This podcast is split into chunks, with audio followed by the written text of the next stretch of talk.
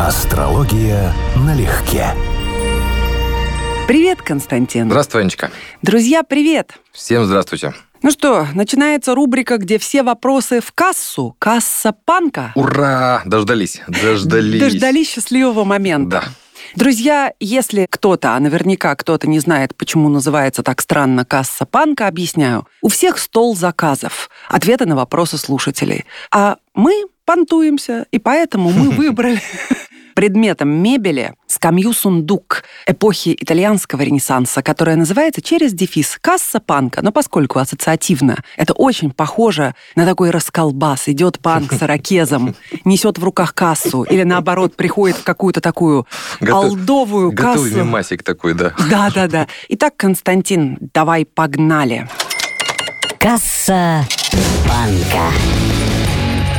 Голубоглазый парень, Blue-Eyed Boy 21. Говорит, в отчете по эфиру с Собчак Константин писал, что астрология работает не так, как принято считать. Поделитесь, пожалуйста, опытом изменения отношения к тому, как работает эта дисциплина астрология. А, окей, но это не на самом деле не изменение отношения. Дело в том, что в астрологии несколько тысяч лет шли споры, почему она вообще работает. И примерно тысячу лет назад в средневековой схоластике уже стоял острый вопрос. В частности, Фома Аквинский его обсуждал. Являются ли планеты причинами событий на Земле, или они являются знаками событий на Земле? Если они причины, то, извините, ничего сделать с этим нельзя. Планета туда-то стала, значит, будет вот так-то. Все, ну, вот судьба такая. Если они знаки, то есть это то, что обозначает, что может произойти. Это то, как мы относимся, современная астрология относится к этому сейчас. Это параллельный процесс. То есть планеты двигаются на небе синхронно с тем, как происходит изменение на Земле. Одно не вызывает последствия другого. Плутон никак не влияет непосредственно на Костю Дорогана. Но движение Плутона по небу происходит параллельно с процессами у Константина Дорогана или любого другого натива. Вот именно это мы читаем. Вопрос мне, представляешь, мне тоже задают вопросы, что особенно приятно. Ну почему нет? Нет, учитывая, что я в сфере астрологии ничем помочь не могу. Ну, я тебе скажу больше. Вот меня, э, извини, Да, такой- давай. такой, отвлекаюсь, да? Моя издатель, которая астрологией не занимается принципиально, она такая возракленная, православная, серьезная, да? Но она с симпатией относится к адекватным людям. Из-за того, что она столько книг по астрологии прочла, очень компетентно судит о том, что работает, что не работает, какие техники и так далее. За те 60 с лишним выпусков, которые мы с тобой общаемся, еще 60, вот, и начнешь строить и читать гороскопы. Посмотрим. Ладно, выдашь мне диплом по Ну, блату? почему нет, конечно. По собеседованию, ради бога. И вот как раз Астромам задает вопрос. Анна, а Константин уже составил вам натальную карту? Нет. Тяну. Вот, вот Да. хочу сказать, я не просила. Да, И а ему я в голову не... возможно- Нет, мне не приходит при- в голову эта возможность. Да, я сейчас воспользуюсь этим вопросом, чтобы тебя типа пристыдить на пару Ну с. Астромам. Да. Представляете, даже не предлагал. Вот, Да, я, вот я люди. ленивый, я вот свою лень прям культивирую. Это правда, это есть такой грех. А я никогда не попрошу. Хорошо сошлись. Теперь следующий вопрос от Николо Мастро. С помощью построения Харара какая вероятность возврата бывших отношений на ретроградных планетах, в частности, на ретро-Меркурии? Если мы говорим о Хараре, там принципиально важно, кто кверент, кто квисит в Хараре. Потому что если ретроградный Меркурий или ретроградная Венера не отвечают за вас, но еще точнее отвечают за квисита, то есть вернется ли этот человек. Как бы то, что они ретроградны в это время, не влияет на результат на самом деле, то есть совсем. Это одна из особенностей прелести харарной астрологии, что картина на небе может быть одна и та же в течение дня, она же практически не меняется. Но вопрос перезаданный с интервалом 15, 20, 30 минут, то есть, допустим, клиент спросил про отношения, спросил про бизнес, спросил про ремонт в доме, да, это будут разные вопросы, они будут описаны разными, реально визуально разными гороскопами, потому что разные управители. Неон Карп спрашивает о профессиональном выгорании твоем и разочарованиях в астрологии. Просит поделиться опытом. Давай, начни уже жаловаться в полный Не рост. жаловаться я не буду, я же не бросил, верно? Вот, ну просто кто читал у меня книгу «Профессиональная астрология», глава 8. Это общая проблема. Если вы работаете в астрологии всерьез, то есть если вы не мошенник, не торгуете астрологической терминологией и, в принципе, работаете в астрологии, то у вас есть два вот таких момента, которые у вас перестанут радовать. Во-первых, объем работы и работа с людьми, которые не всегда радуют радует глубиной понимания ситуации, так аккуратно скажем. А вторая ситуация, что астрологию, когда ты начинаешь ее понимать всерьез, то есть ты начинаешь с ней быть на равных, она начинает жать в плечах. И ты понимаешь, что в ней часть ответов вообще отсутствует, ее там никогда не было. То есть трава не была зеленее, она была такой же. Ты понимаешь, что астрология дает плюсы, она дает реально возможности, которые не дают много чего еще. Скажем, в плане прогноза она уникальна но она требует дополнений, она несовершенна. И при нашей жизни этих решений не будет. Вот если это не станет разочарованием, а станет мотиватором, да, что-то дополнить, изучить что-то еще, относиться к этому как к наполовину полному стакану. То есть если мы сфокусируемся на том, что стакан наполовину пуст, мы обязательно разочаруемся и бросим. А если мы сфокусируемся на том, что он не полон, но этим можно пользоваться, замечательно. Вот я так из этого и вышел. Нет, ну погоди, ты так не отделаешься. Я же помню, ты мне рассказывал, и в эфире рассказывал, так, вскользь, что действительно есть разочарование глобальное в людях, после долгого периода личного консультирования. Почему? Я ну, вгрызусь. В, в людях точно есть. В астрологии не такое, потому что есть еще раз та часть, которую ты ценишь. А когда ты консультируешь людей в большом количестве, в основном приходящих с проблемами, когда ты слышишь постоянно, ну, скажем так, неочевидную или теневую сторону их жизни, бизнеса, личных отношений и так далее, ну, наверное, надо очень любить людей, чтобы сохранить... Вот знаете, та же проблема, что у врачей, у юристов, у психологов. Ровно та же самая. То есть теряется романтизм в отношении к людям. То есть ты понимаешь, что мир достаточно суровое место. Люди, многие, не вырастают из детства никогда, они только стареют и покрываются морщинами. Что проблемы на самом деле никого ничему не учат, ну и так далее. То есть есть масса вещей, которые потихонечку с каждой консультации толкают тебя в мизантропию.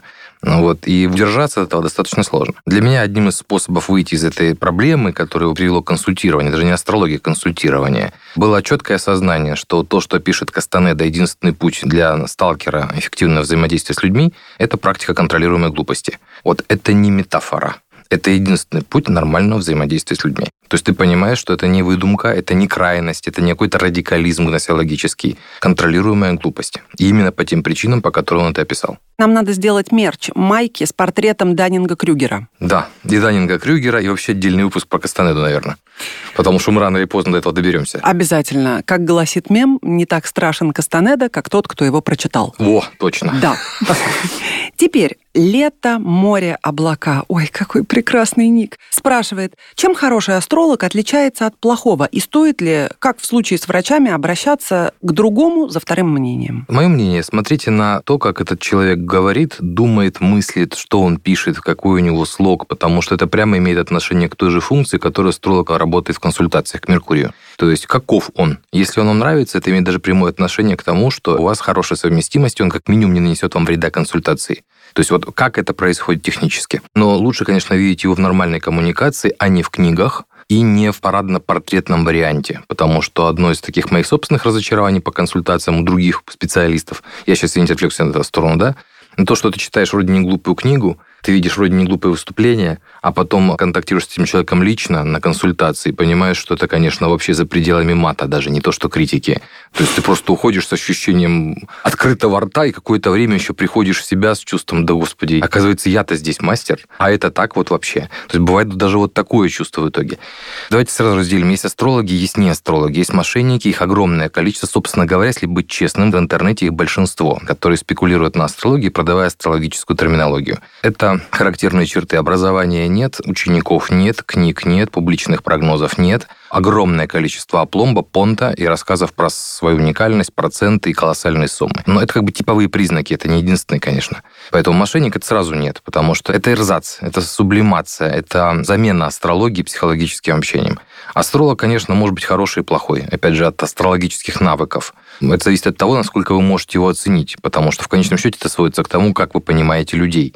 Ну и тогда в продолжение вопрос от Демидовой Ирины. Нужно ли профессиональному астрологу, на твой взгляд, профессиональное психологическое образование? Желательно, если он работает с людьми. Если он работает, скажем, финансовой астрологии, медицинской астрологии, по большому счету ему нет в этом необходимости. Но если он собирается консультировать, то это в принципе желательно. Если он собирается консультировать именно по натальной тематике, ну то есть совместимость, бизнес, э, обычные наши повседневные проблемы, с которыми люди приходят на консультацию, самые разные. Брать или не брать кредит, психологический кризис, когда это все кончится, как найти работу, то, конечно, психологическое образование было бы, ну, как минимум, не лишним. И моя собственная идея была, когда я собирался защищать диссертацию, я хотел получить психологическое образование, быть кандидатом не философских, а психологических наук. Именно по этой причине. Но сложилось, как сложилось, я не жалею. Катерина Горина задает вопрос, какими инструментами помимо астрологии, Константин, ты владеешь? Например, руны, таро и как это взаимосвязано между собой? О, ведь этот же вопрос я тебе в премьерном нашем выпуске тоже задавала, помнишь? Помню. Вижу по глазам, что не помнишь. Не, не как помню. не стыдно. Не, я реально забыл. 60 выпусков было, елки-палки. 64, но неважно. Никто не считал, но 64. Считать эфиры ты не должен, да. а это помнить ты, ты обязан. Да, да, да. Ну, ну так что, руны, таро, что ты можешь? Вы знаете, есть достаточно парадоксальная ситуация, потому что для меня астрология никогда не была номер один в жизни. Вот вообще никогда. То есть я просто больше известен как астролог. Мой интерес – тайна знания. Я идейный, ну, будем говорить по-старому, это называлось чернокнижник. Меня интересует запретное знание, то есть знание, которое дает преимущество, самое разное. Это касается и боевых искусств, это касается изготовления, извините, ядов, Хотя совершенно не актуальная тема, да, но мне все это всегда вызывало жуткий интерес. И по этой же причине я оказался заинтересован и в оккультизме, и в магии, и в тайнознании, и в астрологии. Просто в астрологии более известен. А так, да, конечно, я пользуюсь рунами для себя. Мне не очень нравится Таро. Мне нравится это как система мировоззренческая. Мне нравится смотреть, медитировать на эти карты, но ими не пользуюсь. То есть это не моя фишка. Да, я достаточно хорошо и на хорошем уровне работаю с психотехнологиями, то есть и как ведущий тренингов, и могу ввести в транс, и использовать на постоянной основе на семинарах, не афишируя, и даже в близком общении на уровне автоматизмов. То есть это как бы уже освоенный навык. НЛПшник. Совершенно верно. Причем как бы я считаю, что это очень эффективная штука на самом деле. Вот, но Ты что-нибудь перестал... натворил со мной за эти выпуски? Амнезия, наведенная амнезия. Хорошо, замечательно. Нет? Говори, ты что-нибудь делал? Не, ну ты сейчас меня как бы за, за воротник. Нет, ты ничего не делал, но тебе больше скажу. Я просто не осознаю, что у меня многие конструкции вошли в речь на уровне автоматизмов. Ну, то есть, типа, выбор без выбора, вопросы типа раз, два, три, четыре, пять, якоря, аналоговое маркирование, вставленные сообщения. Ну, то есть, многие вещи я делаю не задумываясь. А когда слышу сам себя, я вижу, что это, ну, часть, часть общения моя уже, да. Это не то, что я там задумал и провел спецоперацию. Нет, это уже норма. Хорошо, что мое второе имя госпожа Беладонна. Мы побеседуем. Ну, значит, руны все-таки ты владеешь, что-то понимаешь. Да, я не являюсь Ирилем, не претендую на такого рода вещи, но руны со мной разговаривают, мне удобно. Я не пытаюсь это практиковать на вынос, я никогда не консультировал рунами и не собираюсь. Для себя мне это удобно. Но сновидение, пожалуйста, еще одна огромная область. Я достаточно плотно занимался магией, в том числе ритуальной, но слава богу, что из этого быстро вышел. Я живу фактически в том формате, который описан у Кастанеды, хотя стараюсь об этом упоминать реже, потому что меня самого пугают люди, которые читали Кастанеду. Я редко вижу адекватных. Но те, кто прочитал, понял и применил, да, вот я вот фактически живу в этом формате. То есть это большой объем. Астрология – это одна из частей айсберга. Татьяна Райта Эдита задает вопрос мне. Анна, как вам удается из передачи в передачу сохранить собственное мнение, не поддавшись обаянию и силе личности Константина? Всегда восхищаюсь вашим умением, талантом. Ты представляешь? Нет. Я тоже. Татьяна, как же мне хочется сейчас поиронизировать над Константином. Нет, ну на самом деле все правильно. Конечно, Константин обаятельный, умный и так далее. No, no, no. Но мне хочется верить... Э, Операция Мур. Ага. Операция Мур-Мур-Мур. Но мне хочется верить, что, в общем-то, я зрелый и Абсолютно. развитый человек. Я не поддаюсь влиянию. Я вам больше скажу, она на меня достаточно сильно влияет. То есть вопрос прийти в определенное время, вопрос, как я выгляжу, вопрос, как я пахну пахну, какие духи и так далее. Это все у нас очень даже на контроле. Ну, мерси тебе, дорогой. И это все, а как же музыка? Это, это ее влияние на... Да, еще музыка, да, образовательная. А поржать? Мне поржать это вообще отдельная тема. У нас здесь прям это замечательно получается. Ну вот, Татьяна, в общем, как хорошо. Хоть и НЛПшника Константин буквально за 20 секунд выяснилось, что влияю на него я. Да. Следующий вопрос. Алекс Першина. Как понять, что ты обязательно встретишь свою любовь, судьбу по карте? Или наоборот, что не встретишь и будешь одиноко? Ну, к сожалению, это можно сделать в астрологии. То есть именно к сожалению, это не та часть, которая радует. Потому что у нас в гороскопе не все идеально. И есть люди, которым буквально суждена любовь или любви разные в разные периоды жизни. А есть те, у кого с этим будет сложность, это будет тема для фрустрации. Есть те, у кого есть показатели явные на брак, есть те, у кого это будет брак как сложность. То есть узнать это в карте несложно на самом деле. Вопрос за другом, как с этим потом жить. И это одна из вещей, которая от астрологии закономерно отпугивает. Потому что астрология в этом плане, правда, нетолерантна. Она не занимается приговорами. Средневековая там было это в гораздо более жесткой форме. Мы сейчас считаем, что ключевой вопрос – это как жить со своей картой, а не каков прогноз, да, и смирись с ним. Но, тем не менее, да, проблема есть, и я могу писать на уровне астрологических терминов, как мы это смотрим, ну, как отдельный вопрос. Но я понял так, что вы не об этом спросили. Поэтому, Нет, она быть... о себе спрашивала, как посмотреть? Венера, главный управитель любви, в каком состоянии в карте, в каких аспектах, даже не в каком знаке, в каких аспектах, с какими другими домами. То есть это буквально будем ли мы любить, как и как часто, как интенсивно, будут ли любить нас, будем ли мы востребованы и будем ли счастливы. Насколько Венера в вашей карте благополучное место. Такой рейтинг из 10 планет сделайте, Венера, если сверху рейтинга, значит, у вас ответ «да». Если внизу где-то в конце, значит, ответ, скорее всего, нет. Ну, а... то есть ты хочешь сказать, что вот одного того самого существенного человек не встретит, если Венера где-то внизу рейтинга? Нет, если мы говорим о любви. Будет о ли любви. он любим, будет ли, будут ли его любить и так далее. А отношения, собственно, как мы их выстраиваем, это отношения седьмой дом, это важные люди в нашей жизни. Соответственно, более комплексная оценка потребуется, потребуется управитель седьмого дома, планеты седьмого дома, и точно такое же, насколько много планет проблемных связано с седьмым домом, или лучшие планеты вашей карты связаны с седьмым домом. Это насколько бы вам суждено иметь благополучное, надежное партнерство. Или, наоборот, это будет источником проблем и сложностей. Несмотря на хорошую, например, Венеру, и оптимизм, и то, что вас любят, но, например, не сложится с браком. Такое тоже возможно, нередко бывает. Бывает наоборот, кстати. Бывает хороший брак, но с любовью сложности. Бузатер задает вопрос. Меня терзает железобетонная уверенность, что Константин перед запуском астрологии налегке в прошлом году. Посмотрел карту, может, даже не одну. Интересно, какие карты он смотрел и что там увидел? Признавайся, смотрел? Ну, конкретно на лекцию первого выпуска в эфир, я уже сейчас даже не вспомню, смотрел или нет, потому что от меня это не зависело, значит, я не мог ничего исправить. Но на начало проекта, когда мы делали записи, я, естественно, смотрел, потому что, ну, когда же смотрел, нехорошо сказать, потому что свою карту я знаю наизусть, мне нет необходимости ее строить, и транзиты, которые на небе, я тоже знаю наизусть, и как они накладываются на карту, мне тоже нет необходимости строить и смотреть. Поэтому я просто держал в уме, где находится Юпитер, главный управитель у меня карьеры, успеха и так далее. Как он аспектирует мою карту, вписывается ли он в нужный символизм, и в какую сторону развивается ситуация. И да, я однозначно с оптимизмом вписывал свой этот проект. Но у меня в это время начиналось еще 2-3 крупных мероприятия, включая школу очную в Москве. Поэтому, да, конечно, это все подгоняло одно к другому.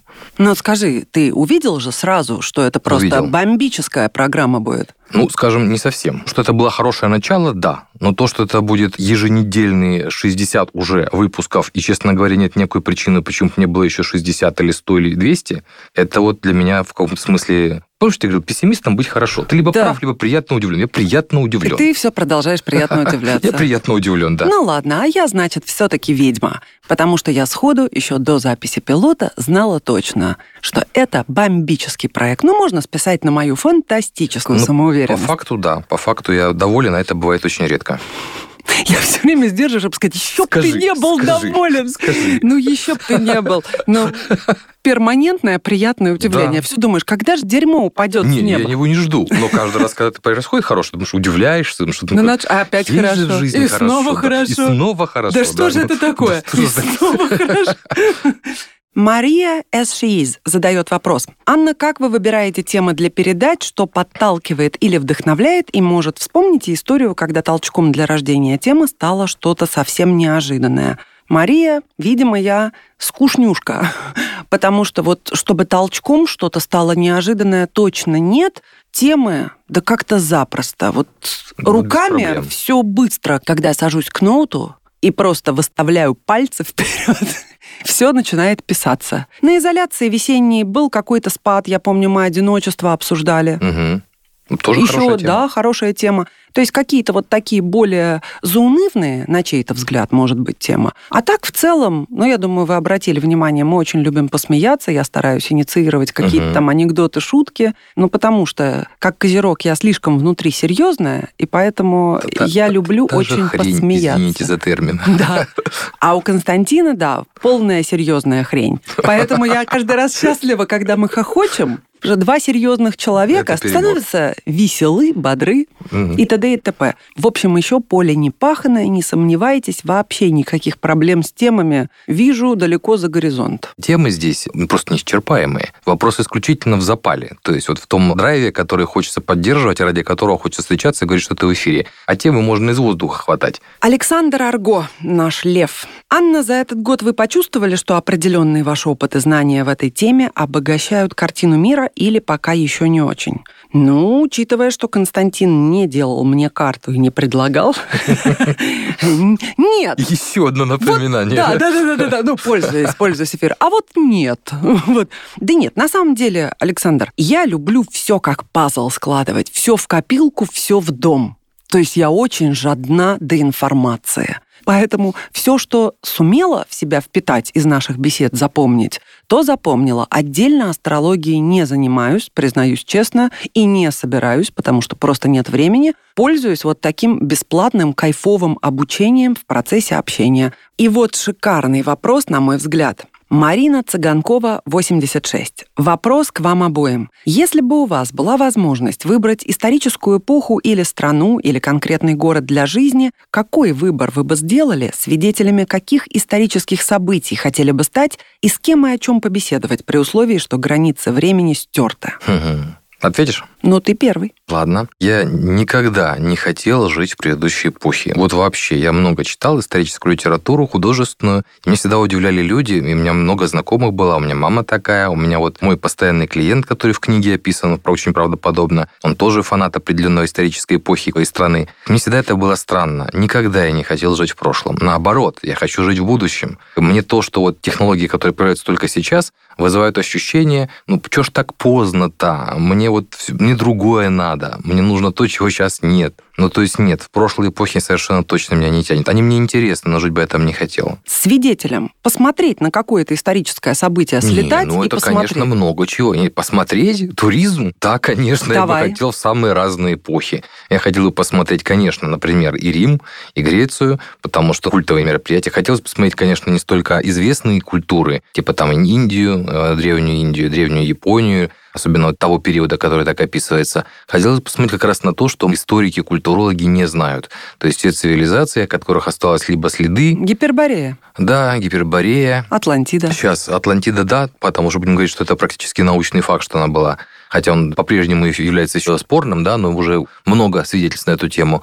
Но сейчас хотел вспомнить этруски, например, предки римлян. По сути дела, это была достаточно высокоразвитая цивилизация. И, в принципе, вот то, что происходило даже не несколько тысяч лет назад, которые более-менее достоверно известны, а 10 тысяч лет, 15, 20 тысяч лет назад, потому что современная теория науки, вот историческая, где мы фактически считаем, там был первобытно-общинный строй, ну, в общем, это уже научно-морально устаревшая концепция. Было бы интересно, конечно, разобраться в этих вопросах поглубже. Нет, в истории там как под туризм, это как путешествие. Это столько мест, куда было бы интересно посмотреть, с кем поговорить и так далее.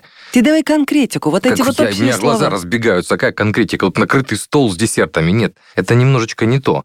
То есть попробовать это одно, но переехать жить нет, категорически. Это мы поняли. Ну, короче, не можешь совладать с собой. Не, не Сел могу. за стол, глаза не, разбегаются. Не могу, глаза разбегаются, да. С древними тоже я бы хотела посмотреть и на Сократа, и на Платона. Ну вот, может быть, без Аристотеля бы обошлась, потому что его метафизику все равно не врубилась, не смогла, не хватило мозгов прочитать, не осилил, как пишут в интернете. Ну, конечно, хотелось бы погулять с ними, просто побыть в их присутствии. Само собой, Сиддхартха Гаутама, посидеть с ним, Вот, кстати, да. посидеть с ним просто тихонечко. То есть тут речь даже не о том, не об общении. Я не думаю, что мне есть что сказать древним из того, что было бы им интересно. Я бы хотела понаблюдать, Конечно, посозерцать, конечно. послушать. Конечно. Только ради этого, Ну, чтобы конечно, как можно разделяю. больше вынести из этого. При дворе побыть немножечко Елизаветы I английской, ну, разумеется, посмотреть на Фрэнсиса Дрейка, вообще на этот уклад жизни, послушать наряды, викторианская эпоха потом. Бог мой, в России 18-19 век весь бы прожила с удовольствием и попробовала быть и помещиком, и в Петербурге. И я это себе представляла миллионы миллионов раз. Ну и 20-е и 30-е в Нью-Йорке, это если из 20 века, конечно. Красивая мода, много можно, уже Ну, можно атмос- это курить. атмосферное время. Очень атмосферно в высшей степени. Мгм. Там много где танцевать фокстрот. Какие радостные времена. Ну и, кстати, конечно, залететь в 50-е, чтобы поцеловать Элвиса Пресли. Да. Ну и с Федором Михайловичем пообщаться. Просто послушать даже, как он своей Анне диктует игрока. Да, да, да. И жить бы с удовольствием бы на какое-то время поселилась, безусловно, чтобы видеть мир одноэтажным, зеленым, настоящим, от города до города три дня на собаках. Ну нет, ну хорошо, там четверка, шестерка лошадей. Да, неудобно, трясет но ни одной высотки, я никакой бы, цивилизации. Долго я бы, я бы все тоже... это проклял, просто очень быстро. Да, долго я бы тоже не смогла. Но страшно и интересно ощутить то, чего в этом мире в это время уже никогда не будет. Вот это безвременье. Это мне тоже было бы интересно, но как наблюдателю. То есть мне было бы это интересно вот в варианте Стругацких «Трудно быть богом». То есть если ты знаешь, что у тебя за спиной определенная цивилизация, твоя, куда ты действительно возвращаешься жить, то заглядывать в какие-то времена было бы интересно. Может быть, даже что-то там делать но совершенно точно, что мне не хватает того уровня цивилизации, который есть сейчас, и того общества, которое есть сейчас. А прошлое, в принципе, воспринимаю совершенно иначе. Ну, тогда я процитирую переделанного Есенина, простенькое четверостишее про то, что есть сейчас и чего нам всем хватает. «Я московский хипстерной гуляка, лоферы, макбук и в клетку брюки. В Инстаграме каждая собака знает мои пафосные луки». Касса банка. Друзья, шикарные вопросы. Спасибо большое. Все выписываю, не сомневайтесь, ни один вопрос не потеряется. Будем стараться делать так, чтобы касса панка открывалась, закрывалась, звенела регулярно. Будем отвечать. Вы накидываете все так же в Инстаграм астрологи нижнее подчеркивание на легке. Помните, что любые вопросы в кассу. И про астрологию, и за жизнь, и что угодно, и приколы. Делитесь, пишите. Спасибо вам. Спасибо вам. Однозначно спасибо вам, потому что это приятная тема, это реальная обратная связь. Думаю, многим было приятно услышать свои вопросы, а нам было приятно об этом подумать слух. Да, целуем крепко. Обнимаем. Ждем следующего расколбаса. Пока. Пока-пока-пока. Астрология налегке.